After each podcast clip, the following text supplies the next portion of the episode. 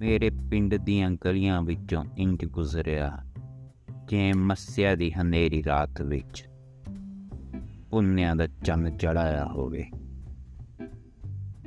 ਪੱਤਝੜ ਦੇ ਮੌਸਮ ਵਿੱਚ ਪਾਣੀ ਦੀ ਇੱਕ ਬੂੰਦ ਫੁੱਲ ਤੇ ਪਈ ਫੁੱਲ ਨੂੰ ਸ਼ਿੰਗਾਰ ਰਹੀ ਹੋਵੇ।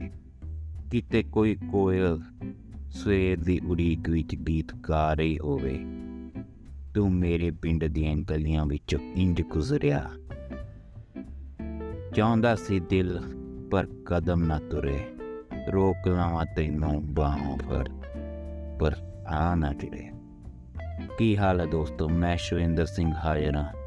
ਸ਼ਵਿੰਦਰ ਸ਼ੇਵੇ ਪੋਡਕਾਸਟ ਸ਼ੋਅ ਤੇ ਇੱਕ ਕਵਿਤਾ ਲੈ ਕੇ ਕਿਵੇਂ ਚੱਲ ਰਹੀ ਹੈ ਜ਼ਿੰਦਗੀ ਪਹਿਲਾਂ ਦੱਸ। ਬਾਕੀ ਕਵਿਤਾ ਤੁਹਾਨੂੰ ਸੁਣਾਇਆ ਦੋ ਕਾਗਜ਼ ਪੱਥਰ ਦੇ, ਜਿਨ੍ਹਾਂ ਉੱਤੇ ਤੇਰਾ ਨਾਮ ਖੁਰਚਿਆ ਸੀ। ਪਿੰਡ ਦੇ ਸਰਨਾਮੇ ਨਾਲ ਮਿਲਣ ਦਾ ਥਾਂ ਖੁਰਚਿਆ ਸੀ। ਤੇਰੇ ਰਾਹ ਵੀ ਲੰਘਦੇ ਸੀ ਸਾਡੀ ਫਿ- ਪਿੰਡ ਦੀ ਫਿਰਨੀ ਤੋਂ। ਤੇਰੇ ਰਾਹ ਵੀ ਲੰਘਦੇ ਸੀ ਸਾਡੇ ਪਿੰਡ ਦੀ ਫਿਰਨੀ ਤੋਂ।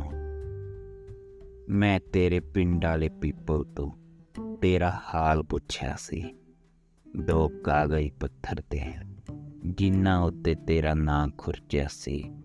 ਕਾਗਜ਼ ਪੱਥਰ ਤੇ ਜਿਨ੍ਹਾਂ ਉੱਤੇ ਤੇਰਾ ਨਾਂ ਖੁਰਚਿਆ ਸੀ, ਮੇਰੇ ਪਿੰਡ ਦੇ ਸਰਨਾਮੇ ਨਾਲ ਮਿਲਣ ਦੀ ਥਾਂ ਖੁਰਚਿਆ ਸੀ। ਤੇਰੀ ਮਿੰਨੀ ਬੱਸ ਦੀ ਸਵਾਰੀ ਸੀ, ਮੇਰੇ ਸਾਥੀ ਸਾਈਕਲ ਸੀ। ਤੇਰੀ ਮਿੰਨੀ ਬੱਸ ਦੀ ਸਵਾਰੀ ਸੀ, ਮੇਰਾ ਸਾਥੀ ਸਾਈਕਲ ਸੀ।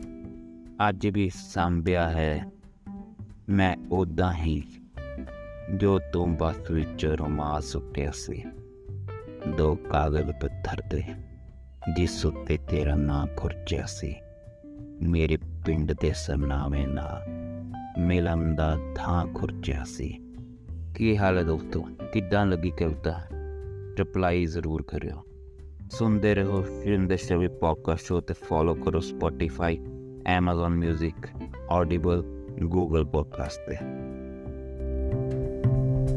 you.